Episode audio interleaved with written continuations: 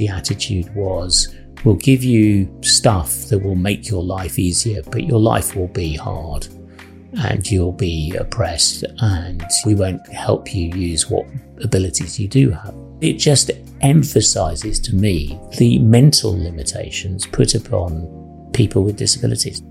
John Willis was born without fully formed arms and legs and grew up in a time where there were no opportunities for someone like him to play sport. I don't think I was easily sidelined as to, I wasn't even thought of as being sidelined. I was never going to be on the pitch, to be sidelined off it. In a bid to change this, John set up the charity Power2Inspire with the mission to provide opportunities for everyone to play sport together, regardless of their ability or disability. People love to be included. We're tribal. and We like to be part of the tribe. We don't like to be sat on the side. If you ever watch kids in a playground, you'll always be amazed at how they change the rules to reflect the abilities of those who play. That's what we do.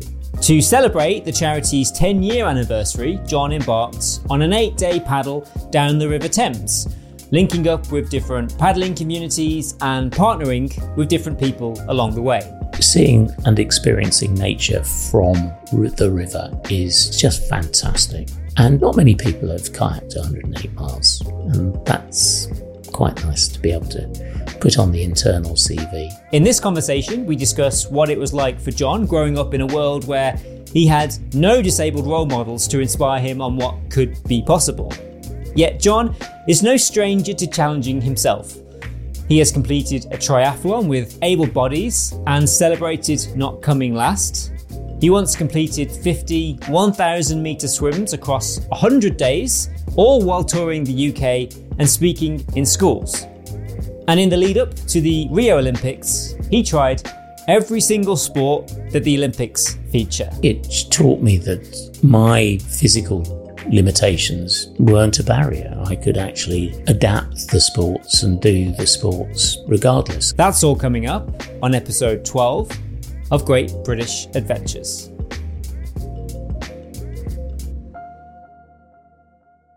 Uh, you've been this morning for a swim after this conversation, you're going to play golf. Uh, is being physically active important for you? Absolutely. I think as a disabled person, it's probably even more important. It's so easy to be um, just restricted and sit sit still for too long in the day. I also was brought up by my parents saying that they were very active. Uh, they met playing hockey, so um, sport was always much part of uh, our lives. My mother was a PE teacher. So being active, being out and about was very, very important. Um, and I've managed to keep swimming for many, many years. I worked out that it's 25 and a half years that I've been going to the same swimming pool. And most weeks I manage two or three times a week. I'd aim for five, but never quite make it. You mentioned your disability. How do you describe yourself? So I was born in 1960 without fully formed arms and legs. I have one elbow, which uh, uh, fin- allows my right arm to finish just below the elbow. The left arm is just above the elbow, and my two legs are actually through the knee. Um, I don't have any lower leg at all, but I'm unusual in that I can actually walk on my stumps. You mentioned you were born this way. From what I've heard you say before, you don't entirely know why.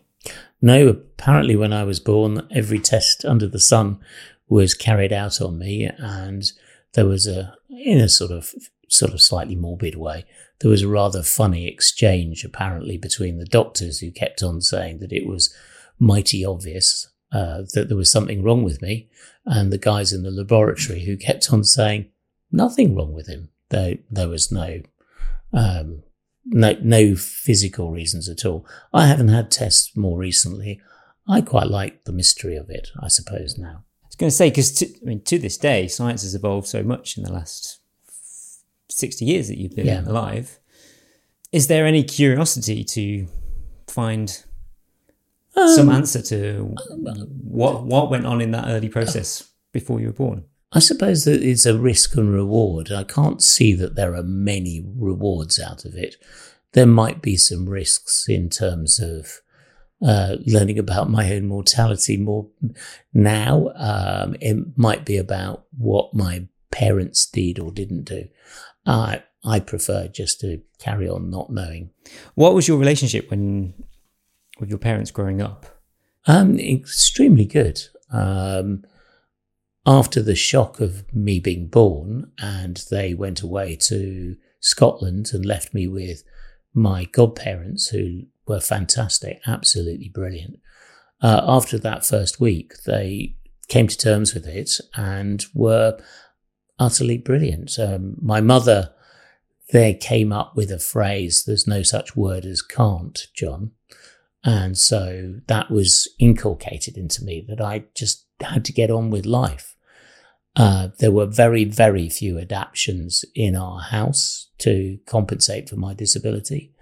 Uh, we moved when I was 10 down to the West Country from London. And I think I had about three or four things. Uh, I had an extended uh, cord on the light switch so I could actually pull the light on and off when I was lying in bed or sitting in bed. And the, it was an old farmhouse, so it was a latch type door handle which I couldn't reach and couldn't operate. So my father rigged up a another pulley system so I could pull down and it lifted up the latch. And that was about it, I think. But it was brilliant in those days to have that sort of limited adaptations because the world was seriously unadapted. There were no ramps. There were no, everywhere was steps. Um, there were no compensations or idea even that people with disabilities should be accepted into the norm. So it was a very good training not to have those adaptations at home. So your family were very quick to adapt their lives to your needs. Yeah, yeah. I mean, they, um, although at the same time they didn't, in the sense that they didn't make. Um, I was treated as much as possible as just a, a son. There were certain things they they had to carry, um, ferry me around, probably more than other young children. Although most of my contemporaries seem to be carted about in cars rather than um, bicycles weren't really an, an option. Um, but no, so um, they life tended to also revolve around my sister's hobbies rather than mine. She rode and, as in riding uh, horses, and was very talented at it. Um, so my mother was very keen on riding, and so in my young teens, we went off to pony club events and all that sort of stuff. Um, and I was just there. I became a sort of unofficial scorer for the various teams that we were involved in. So I tended to know before it was announced who had come first, second, third, and fourth. And, and it could actually be useful when it came to show jumping. Uh, I could say, well, you've got so many fences in, and nobody else knew. Um, so I suppose that created a, a love of scoring and uh, numbers, and I became the cricket scorer for my school, uh, both at prep school when I went to prep school in Bristol, and then at Kingswood School in Bath. Did you feel that in, when it came to sports, you were very easily and quickly sidelined? I don't think I was easily sidelined as to it was even worse than that in the sense that I wasn't even thought of as being sidelined. I was never going to be on the pitch to be sidelined off it. I was well and truly, you know, you're you're just in the crowd. You're not even you're not even possibly going to be selected. So uh, yes, it was a bit frustrating, but it was such a fact of life then if it happens to you from the age of five, you just, that's the way of the world. It was very much later, I mean, I would say very much later, that I realized just how unfair that was. It was just, you know, uh, we drive on the left, John doesn't play. Right. So I guess in growing up, that you just, that just became your norm. Yes, I, I was never involved. I was allowed to go and watch and participate in that sense. And I used to follow. Um, I, from an early age, I became a, a cricket scorer, and then at uh, secondary school, I was very much the lead supporter of the rugby team, and I did watch a lot of hockey. Uh, but I would, I think, in hindsight, there was a even mm, even within their own constraints or the mental constraints of the time, I think there was an opportunity to have given me a microphone or to have given me a clip, um, a mental clipboard and said, right, John, work out the tactics. Who's good here? Who's not? How do you actually improve this team? And I would have loved that. I could have been a coach at, from a, you know, the age of eight or nine, I suppose. Nobody had that imagination, not looking at what abilities I did have, because I watched an awful lot of sport. Um, if I'd been guided a bit more about you could actually be a coach from the age of, I don't know, 16, 17, I'd have probably had eight years of experience, which nobody else would have had. Yeah. You obviously were very observational, and that is a skill itself because sometimes people aren't necessarily watching the whole picture. But from you, that was from the get go, you knew that that's what your job would always be. I got very excited one day when our opening bowler at Kingswood School managed to, he was bowling really well, um, swinging the ball massively, but he could only swing it away from the batsman. And I think he bowled two overs and 10 of them missed the outside edge, which was quite something. And he came down to, um, uh, to field at long leg at the next where and right in front of the score box. And he said, This is just so frustrating. He was really cross. Um, so he must have been 17 or 18 at the time. And I said, He said, What can I do? What can I do? And I don't think he was talking to me. I said, Turn the ball round. So at the beginning of the next over that he bowled, he turned the ball round and it went gun barrel straight.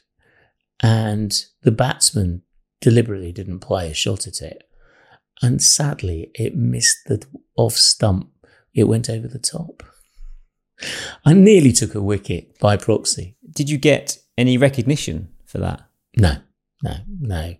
I was just the scorer. And yes, no sense of understanding of that I was a, actually, by the time that I got into the sixth form, I was a very uh, a knowledgeable observer of the game. I've always said that I'm probably the I know more about cricket and rugby than anybody else who's never played the game. I don't say in comparison to people who've played the game, but in those who have never played the game. Did you ever have a desire to participate in sport? Oh, definitely, desperately. Uh, from a very young age, I really, really wanted to. I played football badly. Um, because uh, I couldn't run very fast, as you can imagine. Um, and I was actually, uh, I was picked uh, by proxy for, by, by accident for my house team. There was a house semi final games and they counted up the teams and there was one more for the opposition than for my house. And, uh, so they came down to the second sort of enthusiasts, rubbish enthusiast game and said, Is there anybody from this particular house? And I, I was the only one. Well, you'd better come then, Willis. So I went and played and uh, I very nearly scored a goal. Um, there was a corner and I managed to get my, my boot, my, uh, it looks a bit like, um, uh, a, a, flower pot on the end of my legs in those days, and uh, I managed to direct the, the ball fro- directly from the corner um, towards the goal. Unfortunately, my best friend was in goal, and he saved it. He was actually the left winger for the team, and uh, and his second string was playing in goal. Sadly, he was playing in goal that day because no, no, there were only two boys in the whole school who would have saved that shot, and he was one of them. Anyway, so uh, having done that in the game in the semi final, we won.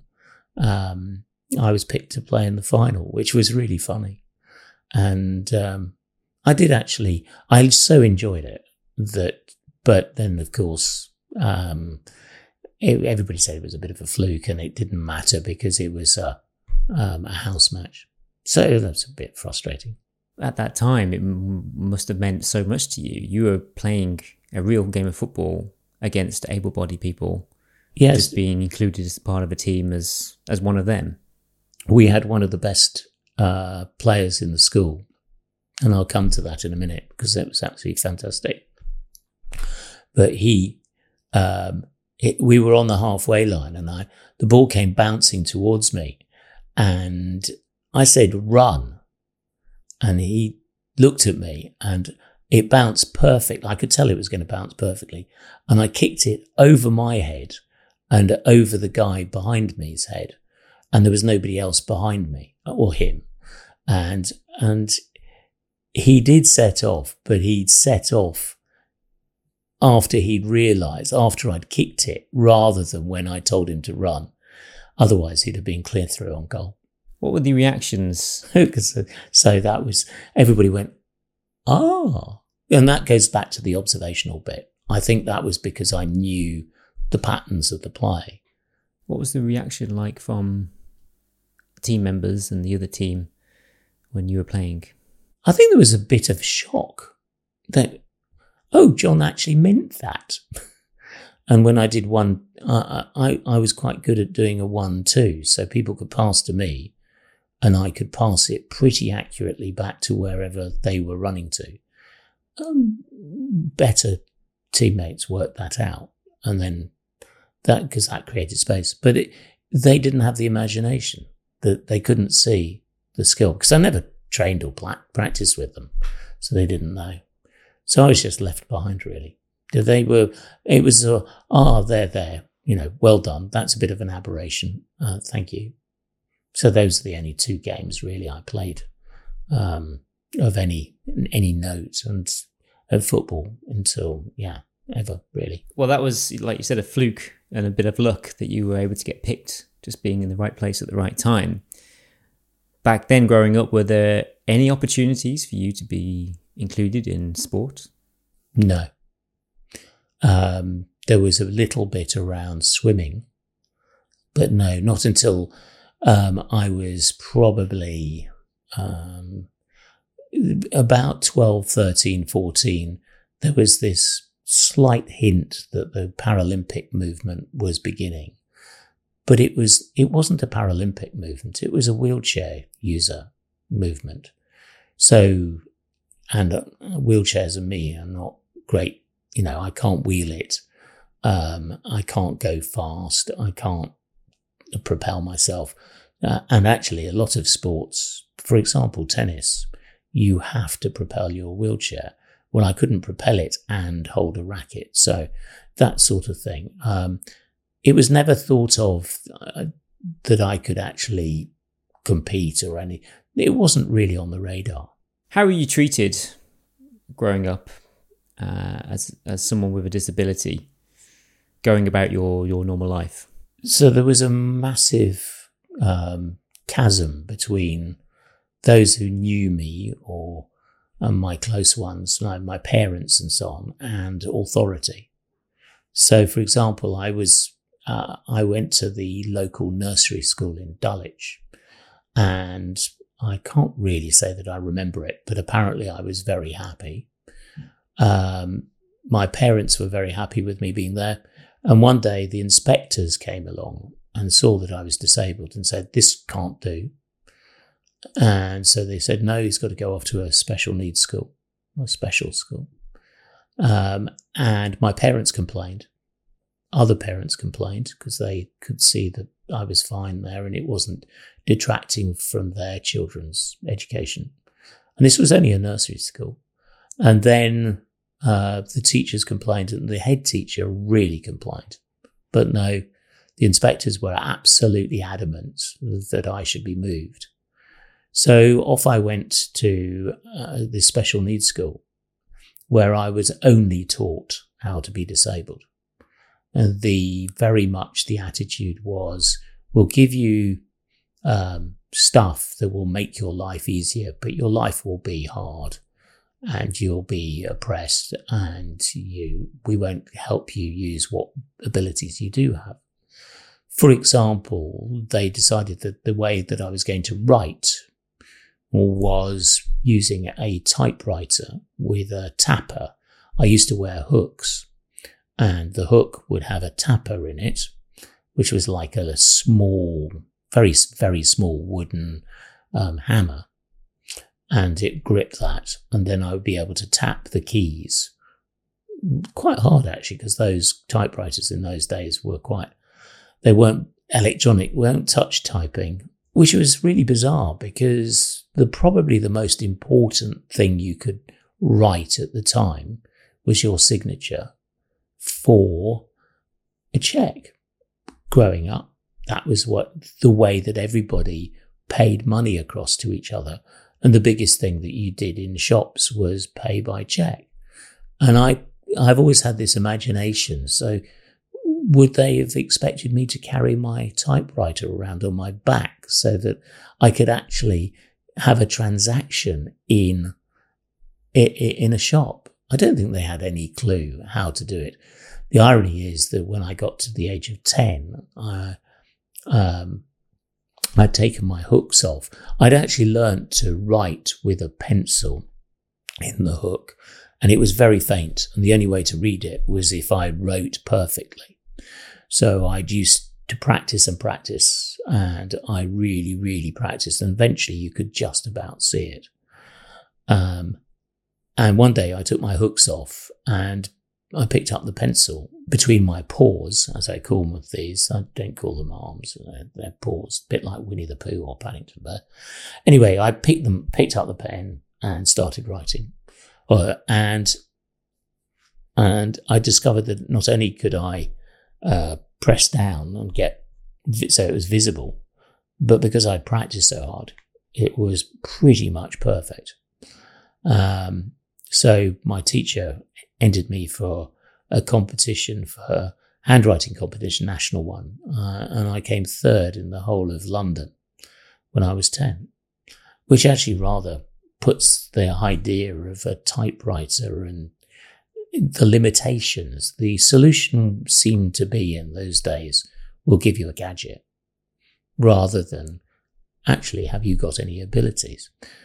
Anyway, my father went into the school when I was, well, I must have been six, six, I guess, and said to my, said to the head teacher of this special school, how many O levels, and I'm giving away my age by saying O levels. Yes, they were O levels before GCSEs. Uh, will John take? And the head teacher said, Now, Mr. Willis, don't be ridiculous. None of our pupils do O levels.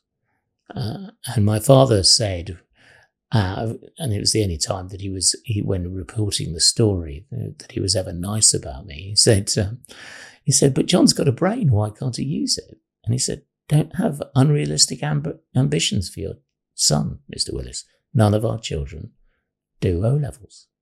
So my parents and my grandparents uh, scrimped and saved and put me through the independent sector. So I, I was taken out of the state sector because obviously it was going to limit me completely.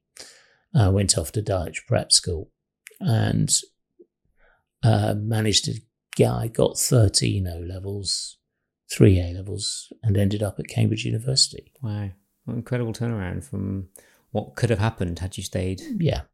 But it just emphasizes to me the limitations the mental limitations put upon people with disabilities. Just because I was missing a hand or two doesn't mean that you can't do uh, exams and can't use your talents, whatever they be. And back then, I guess these limitations that were put on you by someone else were usually from someone who wasn't disabled. Oh, completely. Um, uh, one of my uh, favorite ones was um, they decided that um, they'd heard that I swam. I used to swim with armbands until about the age of 10, 11, when I learned to swim in a French rock pool, which is really quite a nice place to learn to swim. But anyway, I was taken down to uh, Richmond Baths back in, it must have been 1966, something like that. There's some fantastic pictures of me. Um, and they decided to create uh, these flippers, which would get to help me to swim. Again, classic sort of mental. You could already swim by, by then. Oh, you were comfortable. Uh, I was comfortable in water with armbands. I right. swam a lot with armbands. Uh, I took a bit of time to actually learn how to float without them. Actually, uh, I'll come to that in a minute. But anyway, so they turned up with these flippers. And I looked at them and I said, they won't work. And these three men, and they were archetypally dressed in white coats. It was quite, it was almost out of Monty Python or the young ones. It was just so, so comic. They, and then they, with, with their clipboards, and they're, oh, he knows nothing. He's a little boy, pat, pat, pat on the head. So I get into the swimming pool with my mother, and there's a lovely picture. And the the flippers are designed for feet, and the flipper follows the same uh, angle as your foot would go in. Um, and of course, because I don't have ankles or knees, the only way that I can move my legs is forwards or backwards. So not very far backwards. So actually, the only way I can do it, lying on my front, is to bring my legs up to my tummy. And as soon as I did that, the flipper, which was uh, an extension like a foot, just propelled me backwards, but which is what I thought it would do. It was just hilarious. And of course, they hum- harumphed, as we pointed out, that it didn't work and, and wandered off and didn't say sorry, didn't apologize to me or my mother for a wasted trip. But just that was the attitude of the 1960s. Just, you know, we know best. You haven't a clue. The fact that you're the world's expert on your own disability is completely and utterly irrelevant. yeah, only you know yourself best and how your body works. And someone to come in and tell you. And disabilities are so unique to the person who has them as well. They are, yeah. I've got um, because I've got one arm shorter than the other. It makes all sorts of things quite quite different. You know, it's not. You know, I favour putting things on my left hand side because my left arm is shorter. Simple things like that. So whenever waiters put glass of water for the right hand, I always have to move it over to the left.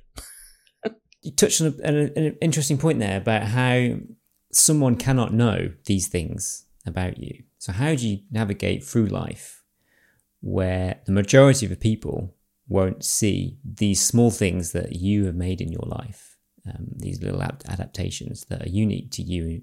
How do I cope with that? I, or, or how I, is it best? How just how can anyone navigate uh, an interaction with you to make sure that your needs are met when they don't know the full story of of everything that you've lived through in the in the last 50 60 years I think the first thing to do is not to make assumptions because, um, and second one is to ask. I've learnt in life just ask. Um, I don't understand what it's like to be visually impaired or um, or other impairments, and therefore I ask. So, uh, and I try my hardest, and I've played tennis with a world blind tennis champion, and fascinating to hear her perspective um, and how, in some ways, she talks about how different she is to somebody who is much more frightened about what's around her. So, um, asking is the key. Accepting that sometimes we're all moody. We're all moody. And there will be times when you can't be bothered to do the washing up, Tom, and the times that you can't believe that you didn't do the washing up, you know. So we're never, we never address the problem the same every single day. I don't think we, we're not, you know, as humans, we're not rational all the time. One or two might be, but, um, so understanding that, yeah, I want some help today and I didn't want it yesterday is also part of the human uh, life story, I suppose. Uh, empathy, understanding, but asking is the simple one. Um, I have been known to be slightly cheeky.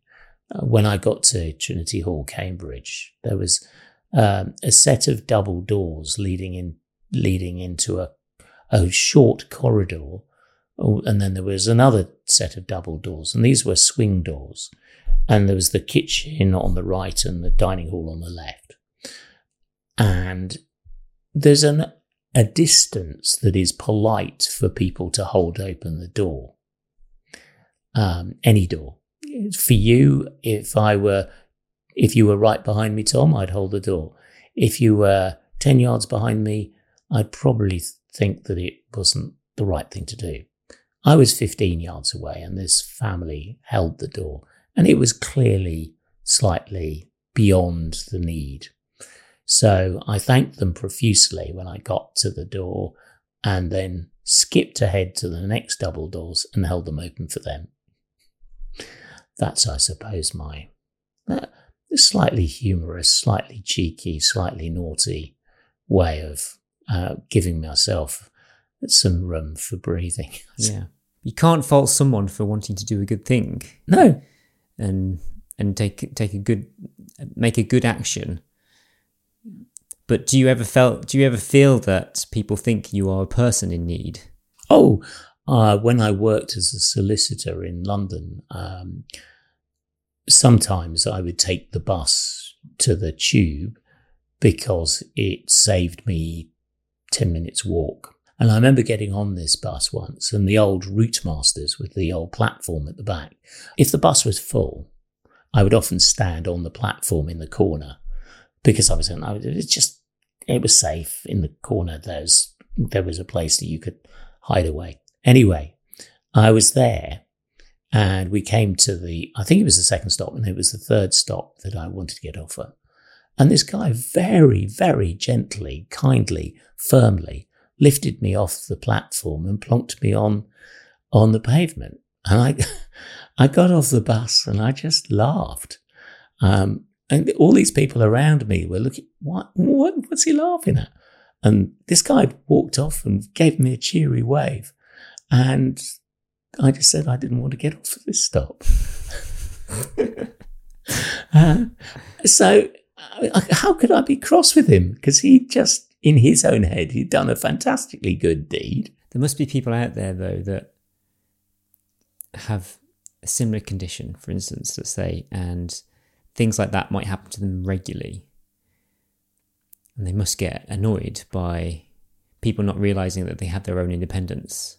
Yes. Um, I think if they can assert their own independence, which I think is comes from within, um, um, sometimes it, it can be part of the impairment. You might not be able to speak fast enough or with the right sort of wit. So um, yes, I can see how frustrating it could be. Should the best thing to be to is is to assume if someone wants help that they will ask for it, and not to assume to give someone help that if but, you think that they might be in need of it. Knowing my family and knowing my friends, I've got one friend who who's hopeless at asking for help, and quite often he needs well, probably emotional help, support, but whatever. Well, I don't think us, especially men, are particularly good at asking for help. So it's a very difficult one. I don't think you can, it's again making an assumption that, uh, and sometimes I want to be asked for help and sometimes I don't because we're irrational and we're, we have emotions. And I think that that's really, it doesn't help people. I think offering, but offering to help, but in a, in a, would it be helpful if I helped? it Almost making it a joke. Almost uh, like asking permission, I, permission, permission. Can I ask you if you need help? Yeah, it's it's a. Uh, there's no answer because every situation is different because our emotions are different, uh, the people are different. Um, if one can do it with humour and a smile. A smile always helps. So, growing up, who were your sporting heroes? Billy Beaumont, straight off, number one. He is. He was the captain of England rugby. Um, he uh, wasn't the biggest player, but played in the second row. He had this amazing ability to be um, wherever it was needed to be. He read the game remarkably well. Fantastic leader of men, I've heard. Um, yeah, so and then went on to captain a team on the question of sport, and then became uh, RFU chairman and president. So you know he's been he's done and World Rugby. He's been um, and yeah, there was one moment in he, a game in Paris, and he went was taken off uh, with a leg injury, and um, he came back on after about five minutes, and his leg was just plaster, plastered up with bandages, just wrapped, wrapped mummified. And somebody commented, "Oh, they've just screwed another leg on." And it, that was the sort of player he was. You could, I mean, obviously they hadn't, but you could imagine that they might have done, which, of course, from my perspective, tickled me as well. Did you ever have any exposure to any role models within disability sport? No, that's probably the the biggest change I think that's happened in my lifetime. There were no role models. There was um, in the 1960s, 70s, even 80s, really. I mean, it's only more recently, you know, with Jonnie Peacock in the early 2000s, um, Ellie Simmonds, and and others. Um, uh, Alfie Hewett now, I think, is a fantastic role model. There's various different ones. But this all boils back down to the fact that there was a complete lack of inclusivity no... in any sport, so no one could become role models because there was no access or availability yeah. back then. No, there was no access. There wasn't even so access implies a thought process that in, um, yeah, it, did you study Japanese at school, Tom? No. Why not? It wasn't available to me at the time. It wasn't even on your radar, was it? No. That, if that is a way of putting it to you, yeah, you know that it wasn't even I, I, there was no access to it. There was no even thought of having access to it. So now you see the likes of Jonnie Peacock and Ellie Simmonds. How, looking back, you, if you'd have had those when you were growing up as a teenager? Well, we, we, we saw, I suppose the first one was Tanni Grey Thompson. Tanni Grey Thompson. Who's yeah. a most wonderful lady. I have had the pleasure of meeting her a few times.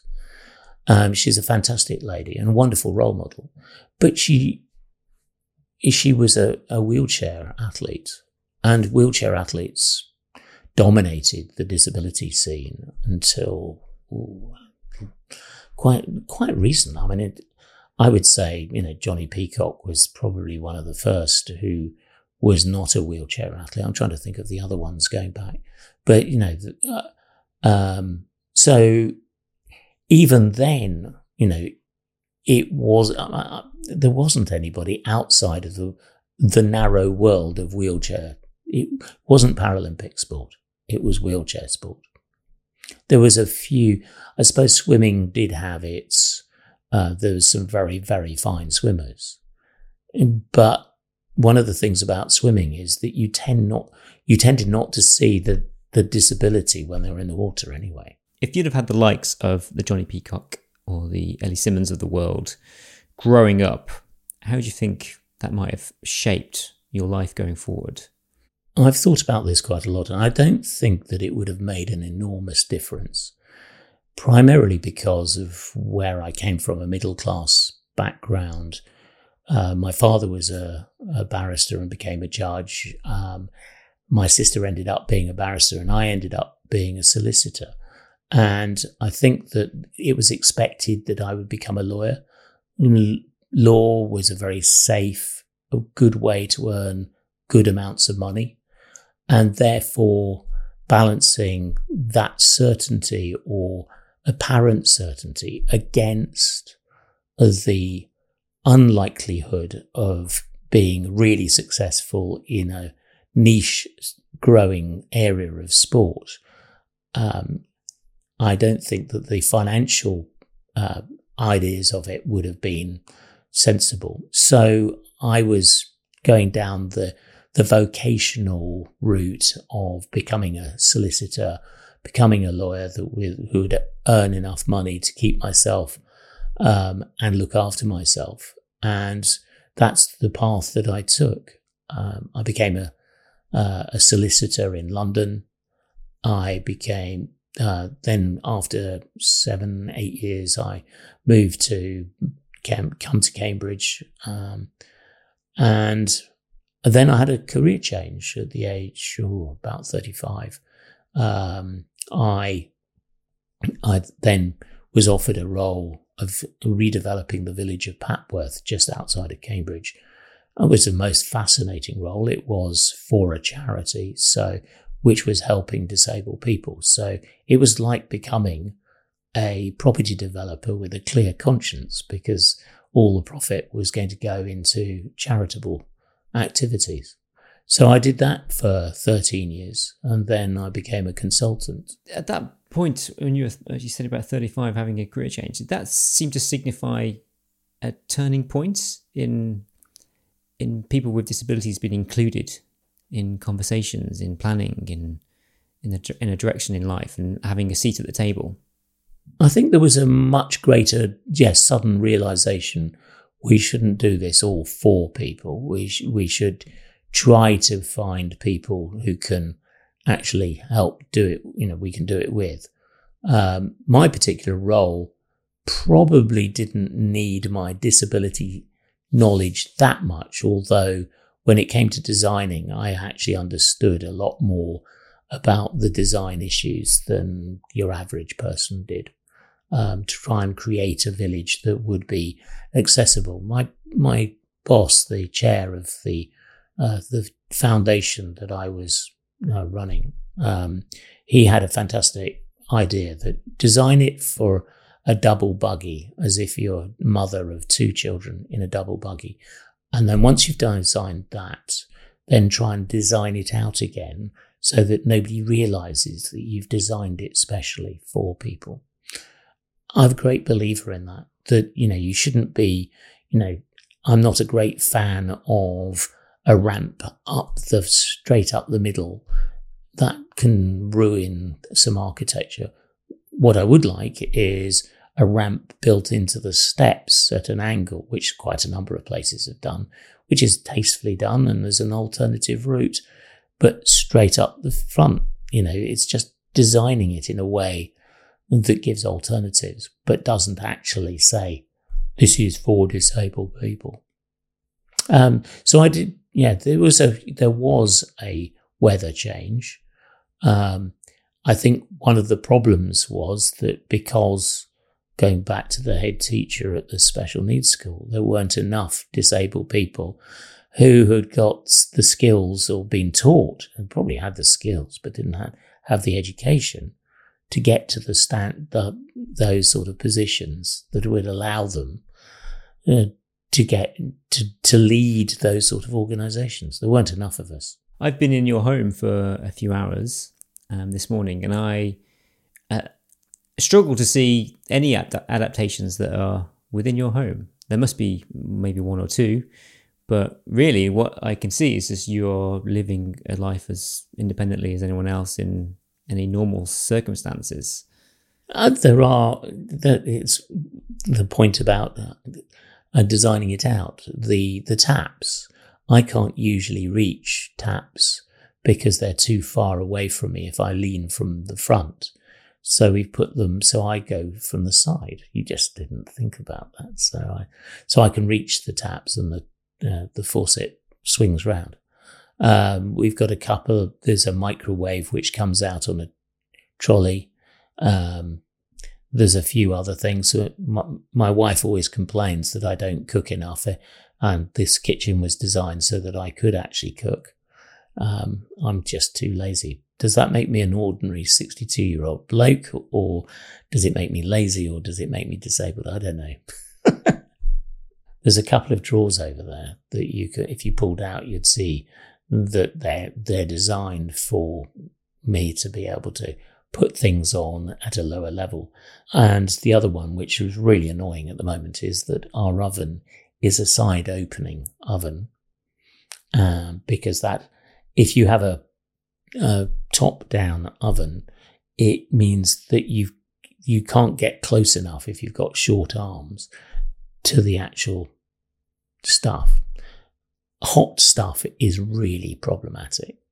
Um, uh, I I can boil a kettle and I use a towel to hold the kettle and cover my paw. So I'm pretty very very careful when I do it, but it's not entirely safe. They're not designed. Um, I've seen some kettles which are tippers and the rest of it, but the trouble is that they're really difficult to fill with the water. You have to you have to distang- detangle them from the the tipping device and so on. And it's always like like life. It's you know why do people eat pizzas and ready meals because it's easier.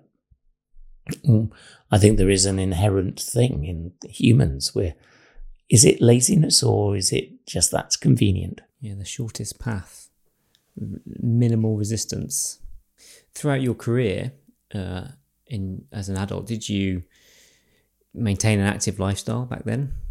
When I left Paisner and Co., the first firm that I worked for, uh, the partner at my drinks leaving party said, uh, I don't know how John does it. He has the most uh, full life that I know of anybody at, in law. He's always doing something in addition to his legal career. I was, yeah, I was enjoying London to the full. What kind of things were you doing to keep active back then? So I joined a gym um, and used to swim and work out. Um, a friend of mine helped me get a deal at the time, which again, in those days, the disability stuff was, it wasn't formal, but um, a guy was deputed to help me whenever I went round the gym. So they would help me with the machines. And actually, that was really, really um, beneficial so that I could do all the machines. So it's just moving them into position and, and sometimes moving the, the, the weights. I tended to lift much lower weights. I coxed, as in rowing. So I was going to say those the swimming, the gym, uh, they're both solitary activities. You're doing them.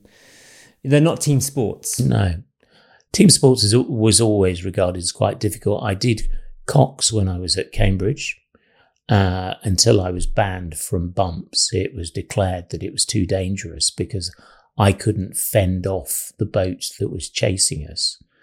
So bumps races are literally what they sound sound like. You chase the boat in front of you and you try and bump them before the boat behind you bumps you. And it can get quite messy. Um, and they were worried that I would not be able to protect myself from a boat from behind. Um, I've oscillated throughout my life as to whether I thought that that was the right decision or not. Uh, at the age of 62, I'm probably becoming more cautious. I think it's probably right. Different times I was incensed, and sometimes I was thinking that it was right. But I did that. I played croquet. Um, uh, I played croquet at college and at home. I actually once played in a game with the eighth ranked player in the world and that was a real eye opener. Um, but no, I it, I was prevented from being involved in, in, in participating in team sports. So I've always missed that. So one of the things that you've done in your life is to uh, found a, a, charity, to start a charity, to try and change that. It's Power2Inspire. Um, tell me about the story of what inspired you to start that up. My friend Tim Martin, who was a fellow lawyer at Durham PS, actually, we joined on the same day. Tim took him five years, culminating in the 2012 Olympics, to actually persuade me to do a triathlon relay, an able bodied triathlon relay. And at the Olympics, I agreed to do it. And he said the good news was that um, he had originally told me that it was a mile that I'd have to swim, and then it turned out it was only fifteen hundred meters. Uh-huh. The, Yeah. bad, the bad news was that it was out outdoor in open water swimming, um, and it was going to be at Eton Dorney Rowing Lake. Anyway, we got there and we did this triathlon. Uh, he did the bike ride. I Had you ever swam in open water before? um, I'd swum on the sea. I'd done various bits, but not that sort of distance. And in a wetsuit? Not really. I did practice before I went there, so I did do some some Yeah. training um, and did do it. And wetsuits are not designed to Yeah. do to do that, which is part of my action. So it was really tough. He asked me to do the fifteen hundred meters in under an hour. Um, in the end, not that I'm competitive, I did it in 53 minutes, 23 seconds. Um, and our goal was not to come last. Uh, he did the bike ride, and uh, we got in a friend called Henry Brown to do the run. And Henry ran the 10,000 meters in an extraordinary fast 36 minutes. Wow. Yeah. really fast. So we beat two hours and we came at 18th out of 27 and we had a blast. And the biggest thing was it showed to me that disabled people could have real fun doing sport with non disabled people. Uh, you just have to create the, the environment and make the rules so that it works. Did, before you go on, did you were there any problems with you being able to take part in that? Were there any issues? There were some issues. Um, in particular, there were some safety concerns and what have you. And not many, that, that sort of thing hadn't been done before. So, um, but we, in particular, Tim talked very well to the organisers. And we ended up having a kayaker accompany me. The hardest thing actually about outdoor uh, open water swimming for me, I swim on my back and the pesky clouds move, so you can't actually gauge where you're going. You and it's extraordinary on your back how little distance you can see in front of you, or behind you, or anywhere. I I was really quite shocked at how close I had to be to these ten foot high buoys before I could see them. Um, anyway, the kayaker was actually in the end all he did was just point and uh, help me by guiding me. Yeah. I did it in uh, and um, uh, and we just had a blast. The and and it, I hopefully it proved to the organisers and others that it could be possible. It's just a question of being sensible. The one thing that they changed was uh, Henry did the run from the water's edge to Tim on the bike. The the tra- the transition stage. Yeah. yeah, because it would have taken me ages to have got my legs on and to have toddled the little distance, and it didn't seem really sensible to do that. So that was the that was the big reasonable adjustment. I, I'd raised twenty thousand pounds, or we had raised twenty thousand pounds from doing that, and I was looking round for uh, a charity, and I couldn't find one that was really intent on inclusive sport. There are fantastic disability centric sports charities, but not ones wanting to do disabled with able bodied sports. And in the end, my wife just turned around and said, Look, why don't you set up your own charity? So I did. And it took a year of getting things to going. And then I did another challenge where I did 50 uh, 1,000 meter swims in 50 days, in 100, in 100 days in 50 different pools, the 50, 50, 100. Let's talk about that. Fifty swims. Yeah. How long were the swims? 1,000 meters. thousand meters in a hundred days. Yep. And to add on some more complexity to that, you did this around the country, Yep. talking at different schools Yep. and clubs along the way. Yep. It was absolutely brilliant. Bonkers, mad, lots of traveling, which was very tiring. The traveling was really tiring. Some of the some of the days and weeks were really hard. I did uh, I did six swims in one week, which is a lot because I did a double. Uh, at one school, I swam a thousand meters, talked to the kids, then swam another thousand meters, and then talked to another lot of kids. that, uh, and I finished off that week at Millfield, and I can remember being really, really tired. Fortunately, I got some. Um, a driver helped me. That a volunteer drove me. Um, it was yeah, the people that I met. I had some amazing experiences. I went to a school in Rochdale where there are 200 disabled kids, and we, I swam there and I did an assembly there, and the, there were 50 wheelchairs parked up. That's just extraordinary. Um, and brilliant school, brilliant school. And um, I also I did one at the um, Olympic um, pool in Stratford, which was fantastic. I actually swam. It's 50, um, it's 25 meters across. So, um, which I swam widths, which was quite in something. So what, what were the reactions from the kids like when you, uh, they were seeing you do your swim maybe or do your talk? Fantastic. I mean, really, really positive. Some of them said that they, you know, they'd encourage them to swim harder. There was one lad who did the whole thousand meters alongside me in half the time or fraction of the time, but he did it all butterfly. That is serious. That is serious. Mm. Um, so that inspired him. Um, my favourite story, though, is I went to a special needs school in Tottenham, uh, just under the eaves of the old Tottenham Hotspur football stadium. And um, I did a swim with the special needs kids from the school. And this very, very disabled boy came up afterwards and he said that he had never had the confidence to go in the deep end of the swimming pool until he'd seen me swimming in the deep end of the swimming pool. And that morning I'd done it, so he felt that he could go and do it. And he did it and swam for the first time properly.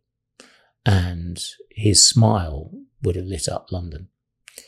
And that inspires me on a daily basis. What a turnaround that is from the days when you were growing up and you had no role models at all, no one, no access to to see what you could see was capable from what other people were doing. And now you've gone on tour, 50 different places, inspiring disabled people, able bodied people in what is possible. And it's at a very um, ground level base, really. I mean, some of the extreme sports people, a huge admiration for them. I've met a guy who's done phenomenal ocean swims, but it's not really relevant to the average punter because not many of us can contemplate going and swimming in the ocean these long distances. Whereas most most of us actually face our own barriers. That lad who'd got the problem, um, it was actually interesting. It was mental, and you could see the head teacher was going, "How many more things did we assume that he can't do because of his impairment? Whereas actually, it's because what he believes." Um, and I think that that's very true of all of our lives. Um, we all make assumptions that we can't do something or we can't, um, you know, I can't learn French or my grandfather has told me that I'm useless at maths because I got one sum wrong once. And however many hundreds of others tell me that I am really good at maths, I've got that little critic going, I can't do maths, so therefore I can't do maths. And it shows that it's that mental thing. So if we can help people overcome those mental barriers, you know, then that's hugely valuable for the world. So, your charity, Power2Inspire, which you set up, tell me about what it aims to do. Well, the strap line is inclusion through sport, getting people to do sport together. And it's not just about disability um, and ability, it's about men and women playing sports together. Um, we had the Cambridge University women's rugby captain saying that it was the first time that they had been treated equally at one of our games. Um, it's also about getting state school and independent school kids to meet each other.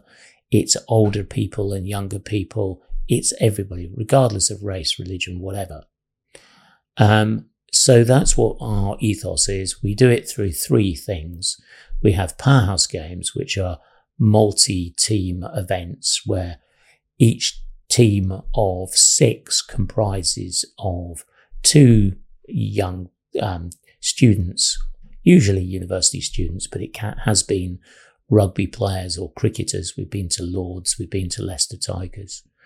Um, and then you have three uh, school students, one an independent, one a state, and one a, a special needs school uh, pupil. And then we get in a corporate sponsor uh, volunteer. So a company sponsors it, and 12 of their um, people come along and play the games and get enormous out of it. Those are our powerhouse games, and they're incredibly popular and huge amounts of fun. Then we do games to inspire. Primarily, I go into schools and teach mainstream schools that inclusive and adapted sports exist. There are an increasing number of SEN kids in mainstream schools, often SEN special educational needs or some yeah, yeah. Um, and they often get left out when it comes to um, uh, sport and PE. So your aim is to bring together everyone, everyone, regardless of any ability or disability. Yeah. And show them that there are games and sports that they can play all together. And we give permission to change the rules to reflect the abilities of people um, playing. So if you ever watch kids in a playground, you'll always be amazed at how they change the rules to reflect the abilities of those who play. If somebody's winning the game too easily, they'll make it harder for them. That's what we do. That's so interesting you say that. This, good. this goes back to how you as a child knew yourself best and how you could adapt your life and its children again knowing how they can make everything inclusive because let's face it children have a disability themselves because they are smaller they're not as stronger than the adults playing the adult games so on a playground they are doing exactly that thing they are adapting everything regardless of if they have a disability or not, so that they know that they can achieve the, the sport, the, the, the play, the game. There was a girl at one of our games to inspire who, able bodied girl, and she described boccia, which is the Paralympic game, a bit like bowls. She described it as the best game she'd ever played because she was a small girl who was not going to be any good at any of the sports that we traditionally play. But that one, it was all about technique, tactics, and skill. And she just loved it. So tell me about some of the other games that you play that you've adapted so that everyone can take part together. So we play um, uh, new age curling, which is a bit like curling on ice, but whilst stones have ball bearings underneath. Nice. Uh, very competitive and actually often won by the smallest girl, which I always love um, who doesn't throw the stone or push the stone too hard. Uh, we play goal ball, which is a Paralympic blindfolded game where um, you you listen for the bell in the ball and you try and propel it into the opposing team's goal and try and stop them from scoring. We play sitting volleyball, which is an amputee designed game from the Second World War. Um, and is a Paralympic sport and it's incredibly fast. But you can play it with different balls. We play it with balloons, um, beach balls, and all the way up to volleyballs. A game that I claim to have invented, which is sitting netball, which is pretty much what it says on the tin, other than the there are three rules. You can't move with the ball, which is like netball. Um, you have to have your bottom on the floor at all times. You can shuffle about, when you haven't got the ball. And you, we create a, a zone around the nets, which are low level nets that you can't go in. And the great thing about that is you can flex the size of that exclusion zone to reflect the abilities. So I've actually had 35 aside at, um, at a, an adults uh, charity netball event playing between the semi-finals and finals. And we had the six yards away. So it was a really difficult throw to get it in. So we play those quick cricket, walking football, touch rugby, uh, sometimes uh, table foot, table cricket.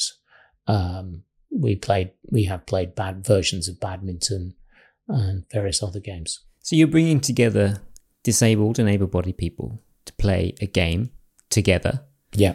There's no segregation. There's not able-bodied games, disabled-bodied games. No. Why is it so important that there's not that segregation? People love to be included. You would not be like to be disincluded or excluded, um, Tom, because you've got red hair. Doesn't mean that you're not able to participate.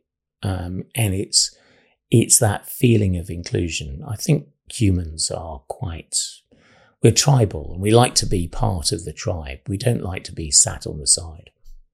And therefore we really, really enjoy being part of it. Um, a lot of the disabled kids report back that it's the first time that they felt genuinely included. They're not, a lot of the games are done where the disabled kids are playing them and everybody else is watching, which feels a little Hunger Games ish, really. It's a bit patronizing in some ways. Um, and there's place for it because that's a pathway to Paralympic stuff, but it's not the only way of doing it. I guess this goes into when things start to become competitive. When you're talking about Paralympics, there needs to be these certain rules to make sure that there's some kind of level playing field for all competitors within those certain bands. But what you're doing is not is, is okay. We can have some fun competition, but it's it's about the game. It's about the inclus- inclusivity. About yeah, all being together.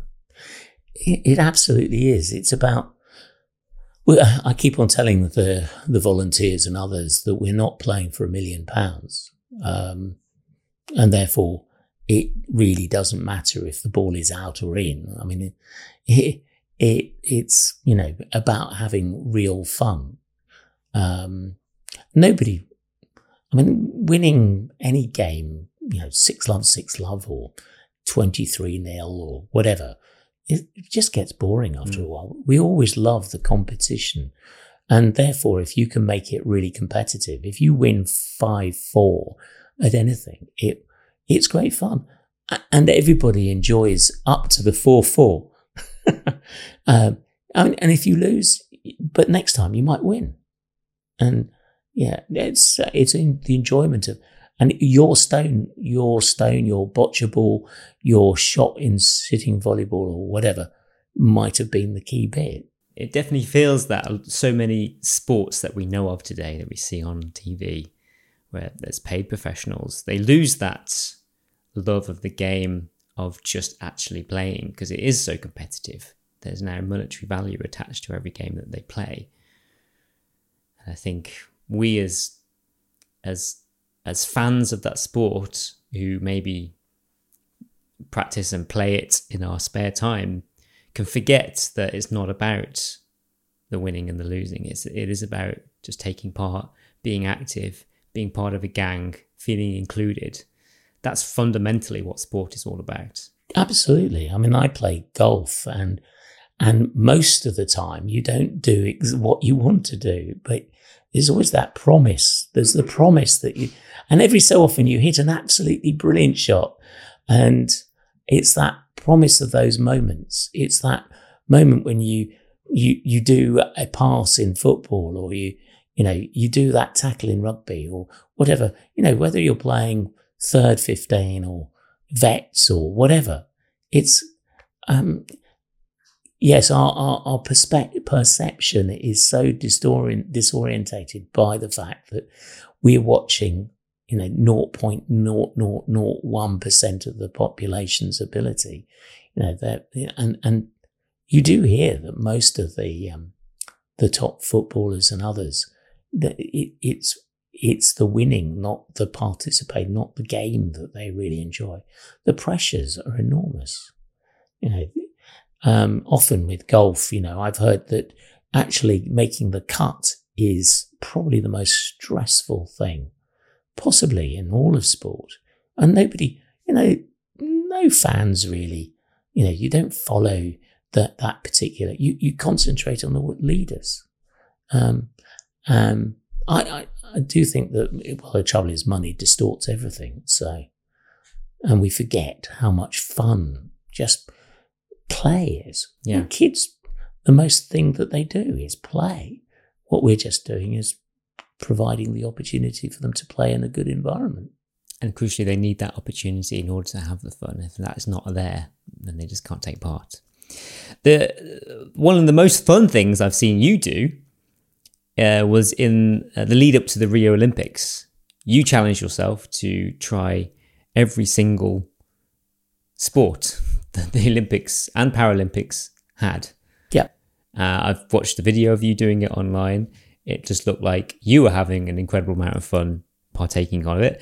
Uh, I, I could, there's, I think there was over 30 different types of activity. 34. 34. I won't read them all out. I'll read some. So uh, triathlon that you mentioned, badminton, basketball, tennis, uh, taekwondo, horse riding, sailing, goalball. You mentioned that.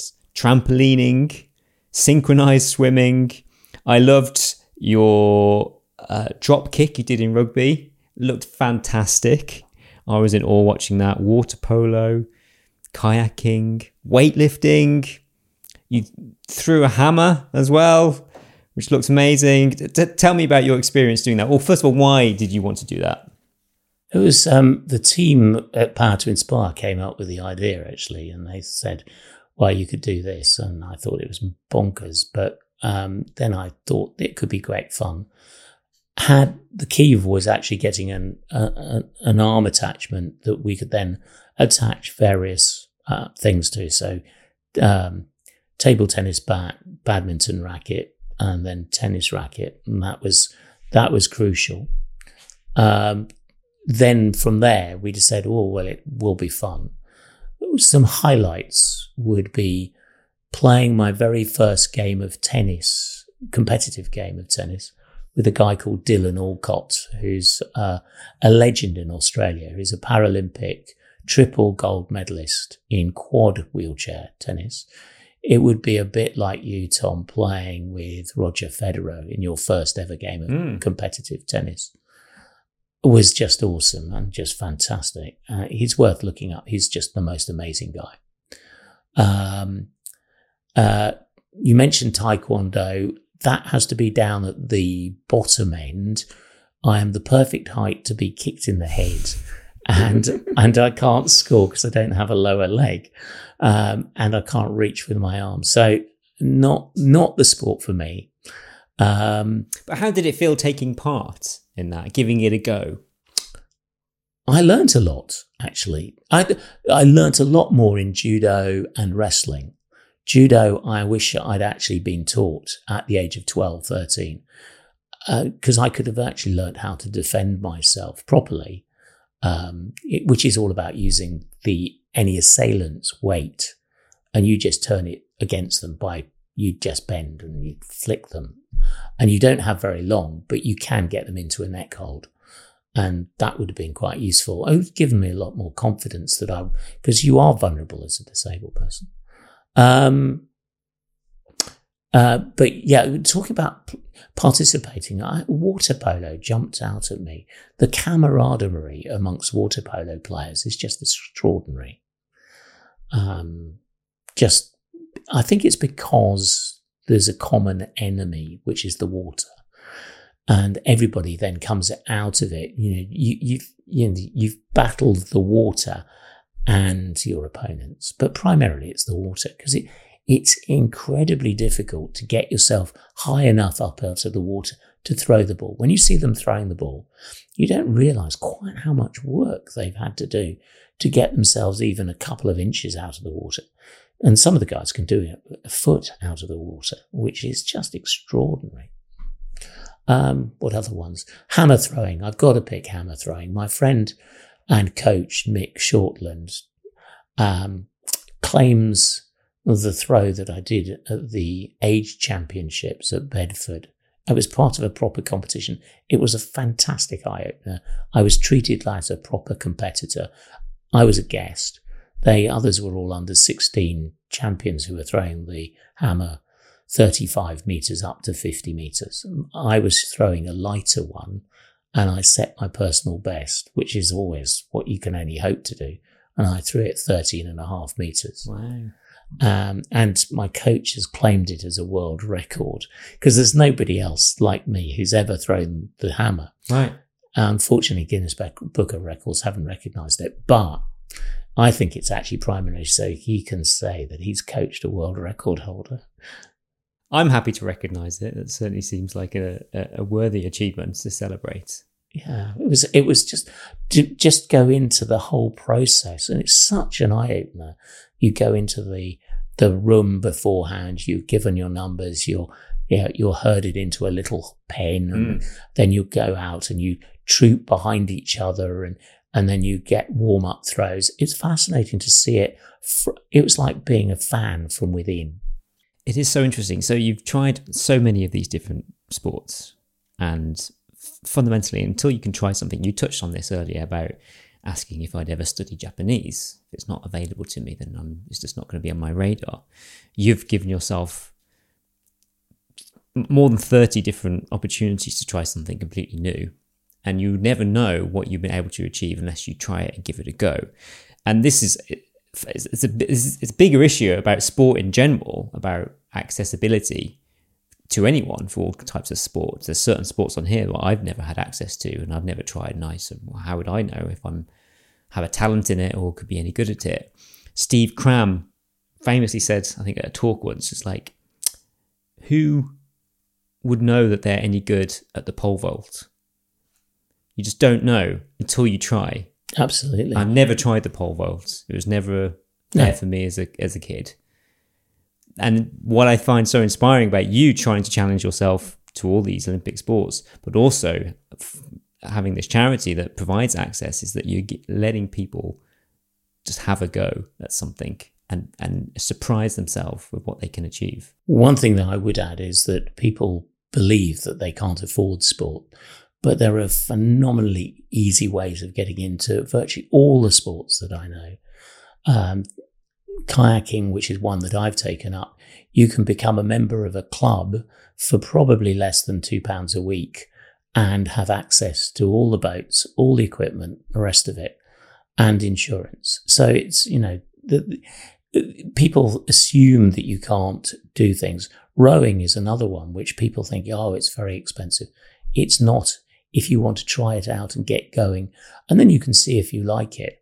Um, like all sports, if you want to, you can play golf at a cheap level. You can end up paying an awful lot of money. Horses, the same. Everything is, but at the trying it out level, there are loads and loads and loads of ways of getting involved without having to pay very much money. And I would urge people to not use that as an excuse. You talked about the adaptations that you had to make to have uh, to do your Road to Rio challenge. How accessible are some of these adaptations to people with a disability?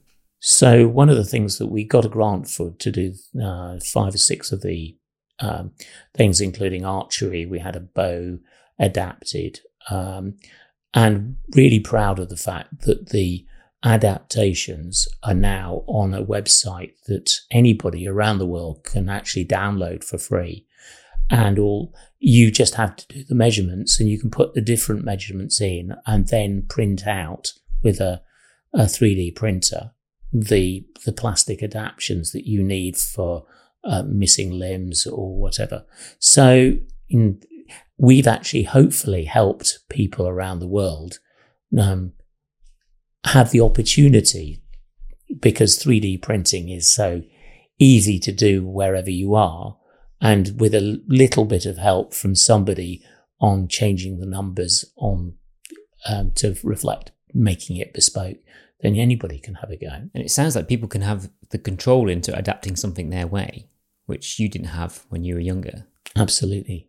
Yeah. I, uh, I really regret that, you know, for my example, my golf clubs, nobody had the brainwave, but they make them longer for me now rather than shorter. Everybody expects me to be have them shorter, uh, but my golf clubs are longer because I tuck it under my left arm. Um, I had a golf lesson this week and I was hitting the ball 120 yards, which and it's dead straight. well, as my coach said, one of the great advantages I have fewer moving parts, no wrists, elbows, um, knees, all that uh, ankles to wobble the club. So I just hit it dead straight. What did you learn about what was possible for you from taking on all these different sports?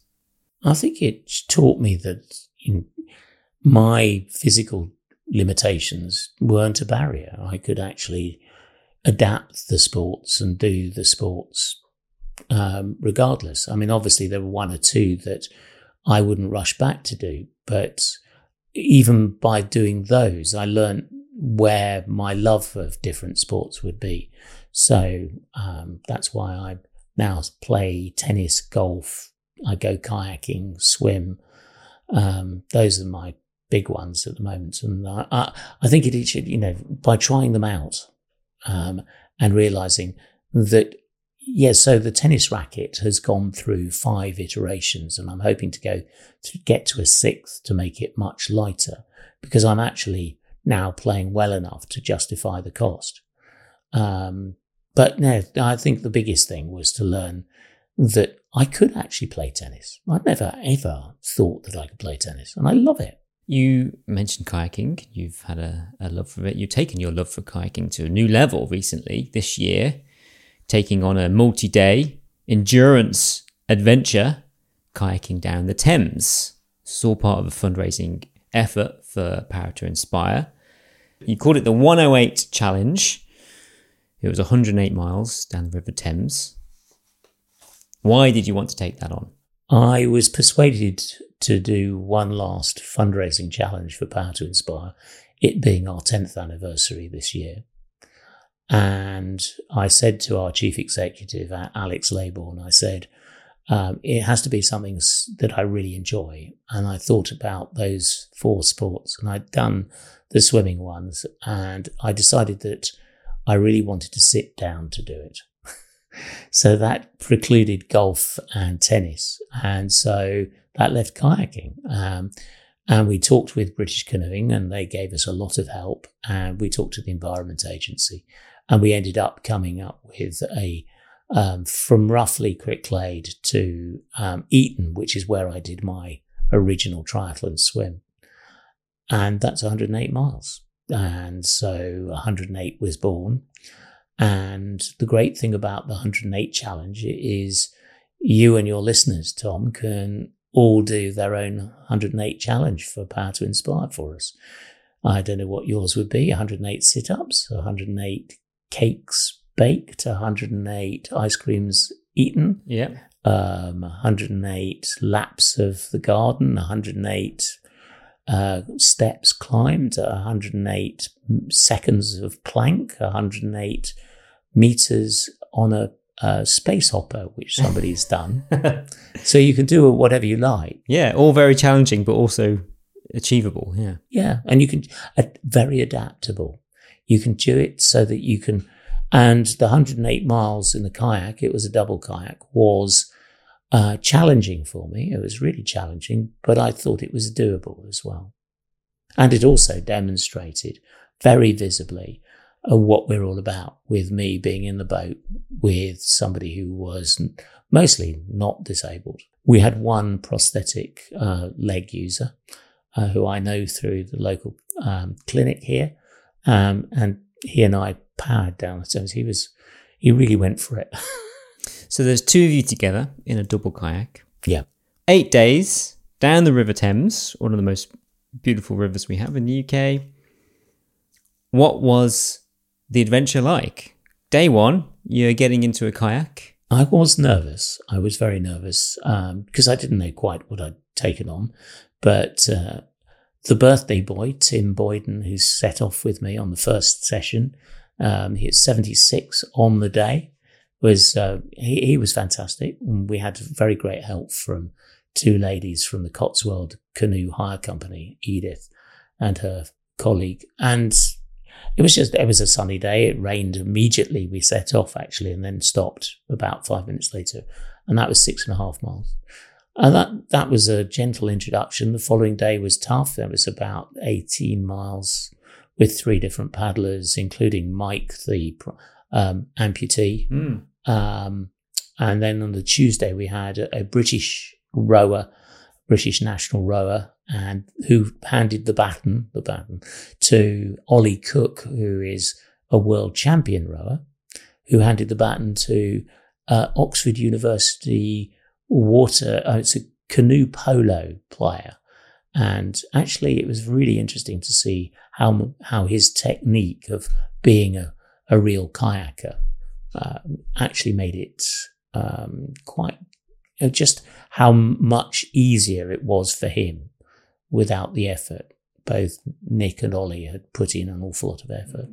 Um, we got rained on uh, really heavily on the Wednesday um, during a BBC Radio Cambridgeshire interview, which was hilarious. Were you in the boat at the time? Yeah, it was in the boat, mm. and they told us to move away from the tree because the uh, reception on the telephone wasn't good enough. So we moved into an unprotected area and got absolutely soaked as we give an interview, which was amusing. Uh, the lock keepers were fantastic all the way down. Um, first one we went to said, You're late. We've been expecting you. Uh, but most of the time they were fantastic. He was just joking. I mean, but they were just brilliant. And some of the locks are really, really pretty. Mm. Um, the river gets broader. It changes every hundred meters, um, so that you you're always looking at something new. We met paddle boarders, punts, racing punts. Yeah. Uh, uh, there was a four from uh, uh, Falcon Canoe Club kayaking four, which was great. Um, just fabulous. And, you know, a couple of trustees joined in and we've raised lots of money. How did you cope with the physicality of doing a multi day uh, endurance event? I had trained quite well, but probably not as much as I'd have liked. Uh, my right hamstring got a bit tight, but fortunately, care of Jigsaw um, physio they actually helped me out with a, a massage on the Wednesday night, which was really, really, really important. Um, lots of fluid. I think actually that was the biggest thing. I had to drink an immense amount of water and fluid. Um, sadly, I didn't lose any weight because the team kept on plying me with all the wrong stuff, which of course I wanted to eat. Mm. So, um, um, that's why you do it, right? Yeah, that's the real reason you and, do it, so you can and, eat what you want. And and they bandaged my arms up. My my left paw, in particular, got quite sore, but with lots of bandages on. I It's just my mere detail. So, talk me through the adaptations that you had to make in order to make that journey. Uh, with the so with the, the kayaking paddles. paddle, which is not dissimilar to the stand here, with yeah, um, had a ring attached to it which had been made back for the um, the Road to Rio challenge, and we'd actually changed the ring, but the the attachment had had been made for that, and it I could hold it, hook my elbow into it, uh, right elbow, and that worked a treat, uh, no problem. The left one we had to go through a number of iterations, and basically was a, a ring that went round my left paw at right angles to the uh, paddle handle, and that needed to rotate because as uh, you never actually pull directly backwards um, with your arm. You always pull downwards or upwards or slightly at an angle. So that worked, um, and I was able to paddle with that. Um, I now know what I would change, and we're going to work. And I've got somebody who is happy to help me adapt it to make it even better. These things, you know, tennis rackets have been evolving over years and years and years. Um, it, I'm a, probably at the wooden tennis racket stage, and I want to get to the the latest version of of my adaptation for the paddle. It's an interesting point. So much of sport and the adaptations have been made for the able body, but lesser so for disabled body. Yeah. Partly because we're all very different. Yes. So that's where uh, the designs, sharing the designs, making them publicly available, and allowing people to print their own versions through 3D printing seems to me a very obvious way to go. Um, I will see if I can get this design once we've sorted it out up onto that same website so that anybody around the world can have it made. Yeah. What does it take to plan a multi day trip? I think the biggest thing was, first of all, we had 21 different paddlers. So it's liaising with 21 different people who are coming on a specific time for a specific date. I have to say they were fantastic, and um, all of them uh, got there in time, except for two who uh, were completely stymied by train strikes and cancellations. Um, but they then still managed to get there. So I don't know how they did it. Um, that was through the help of Alex Laybourne, our chief executive, who did all the logistics on the, the week. The other thing is we had a huge help from British Canoeing and the Environment Agency. The Environment Agency, in particular, uh, contacted all the lock keepers and told us told them that we were coming, and it was made an immeasurable difference being able to go through the locks and go down the locks. Because it's, it's, it's normally the, an expectation that an able body has to get out of the, the kayak and portage over a lock? No, the expectation is that they're entitled to go through, but they might have to wait. And most people can't be bothered to wait the 15, right. 20 minutes that it might be. Um, otherwise, you are, yeah. So most and kayakers get, because they don't want to wait, they get into the habit and they don't even think about going through. Whereas for me, it would have been a right pain because I, I would have had to get out of the boat, and that means putting on my slippers, as I call them, specially designed uh, for kayaking. Actually, they just slip onto my legs and allow me to do short distances, you know, fifty yards, something like that. Um, otherwise, I wouldn't have been able to get out. so, but no, they, they, they were great. What were the main highlights you saw or experienced along the way along the Thames? arriving at Falcon Canoe Club, where they'd put on a special uh, tea and celebration, and they came out in a flotilla afterwards um, when we swapped um, paddlers. That was just amazing. And looking back and seeing 25 people out on the river uh, behind me, it was really difficult to see them because they were all behind me. I should have got somebody to take a photograph and turn around. Where are they based? Um, Oxford, yes. So was, that was a really fantastic one. Um, paddling with Mike Radford, the prosthetic limb user, was great, absolutely brilliant. Um, Chris Page, who I'd done probably the most training with of all the fantastic people from Cambridge Canoe Club who've been really, really supportive and helpful and lent me the boat to do it in. Chris actually joined me on the Thursday, and I was a bit low at that point mentally. It's a tough time I'd done, and he had a, we worked it so that he did an eight mile section, which was the longest section, and I really, really welcomed seeing. I just knew that I wouldn't have to worry about the steering. I wouldn't have to worry.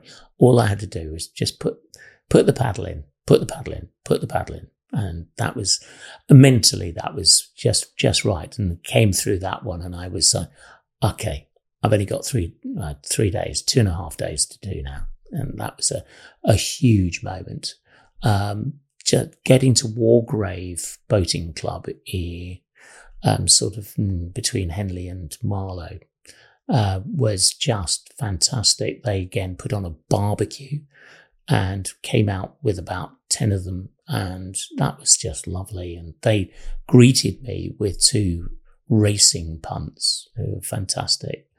Um, meeting uh, a couple of stand up paddleboarders. There's a really beautiful photograph of them. Um, and Louise is a top um, coach, and she then brought out the following day with her in a double kayak a a lady without a, a, a hand. So there were two of us out there paddling, and she's got an artificial arm that grips the paddle. Um, that was a special one. And just, oh, seeing a, a kingfisher, seeing a heron actually catch a fish that was special. And some of the, just the views and the, Yeah. the, the greenery was just fantastic. You don't get that if you just kind of you know do a quick visit to a river. You have to be on the river. You have to be immersed in it for hours to be able to get those little unique moments, like a kingfisher flying past or the heron catching a fish. I would also say that by being in a kayak, you can, once or twice we just stopped to have a break and just the silence and the just, well, it's never silent, but the, just the, no human noise was just fabulous. Just nature, yeah. So, how did it feel arriving on, on the last day in Eton? It was a really weird one. I, the weather was threatening to rain, really rain, and so I was questioning whether everybody on the um, who was meeting us would get absolutely soaked. Um, but it was just, it was just lovely. Brett, um, who paddled the last section with me, um, he was a novice paddler, so that was also quite interesting. So I was concerned about, you know, because you can't really steer from the front, so you're having to give instructions to the person behind. He was brilliant, very strong, and learnt very quickly, and uh, that was, and it was just lovely seeing the group of people on the on the side and and waving and taking photos, and yeah, and they were dodging the goose poo. Where were you? Where were you staying en route? I stayed in with my sister right at the beginning, who lives down near Cricklade, about 40 minutes away, and she kindly put me up for the first three nights. And her husband actually gave me a lift, um, so I didn't have to do so much driving on the first few days. I stayed with friends of my wife's in Oxford on the Tuesday night. Um, I stayed in a hotel on the Wednesday night just because we were mo- just the logistics Mm. of moving down. Um, lovely, lovely couple at the George in Pangbourne. Um, and then I stayed in Eton College the last three nights, courtesy of Jeremy Macklin, who's our chair. Um, he knows the vice provost there What a place to stay, hey? and it was absolutely fantastic, except for the fact that the ha- uh, the house is actually basically starts on the first floor, and the bedrooms are on the second floor, and they're double heights stairs, staircases. So after a, a full day's paddling, as Alex Laybourne put it, our chief executive, it's just active recovery, John, climbing two flights of stairs. So, after achieving your 108 miles down the River Thames, what did you learn about uh, the experience of going on a multi day adventure and why should someone get out there and go on a multi day tour through the land? seeing and experiencing nature from the river is just without par to me, without equal. It's just fantastic, absolutely beautiful. The number of people and friends that I've made through the trip has just been extraordinary. Um, just fantastic. I mean, um Bethany, who is a novice with complete novice paddler, and she came out and she had her own concerns about whether she would be able to paddle for very far. And her beam of smile as we got out of the kayak at the end, and she was just so thrilled, and her parents were thrilled. She's a young lady, and just it just you know that that in itself was just fantastic. Um, so meeting people, meeting the guys at uh, at the accessible boating Thames, that club, and just knowing that there are so many people out there who want to help. They run fantastic accessible boating trips down the Thames, um, and they would help anybody get into a into a kayak or into a boat, whatever. Um, even if you're so profoundly disabled, they can get get you out there uh, in a wheelchair and you can just enjoy the experience of being on the river.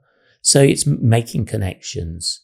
And there is a sense of just pure satisfaction that I've done. So not many people have kayaked 108 miles. And that's quite nice to be able to put on the internal CV.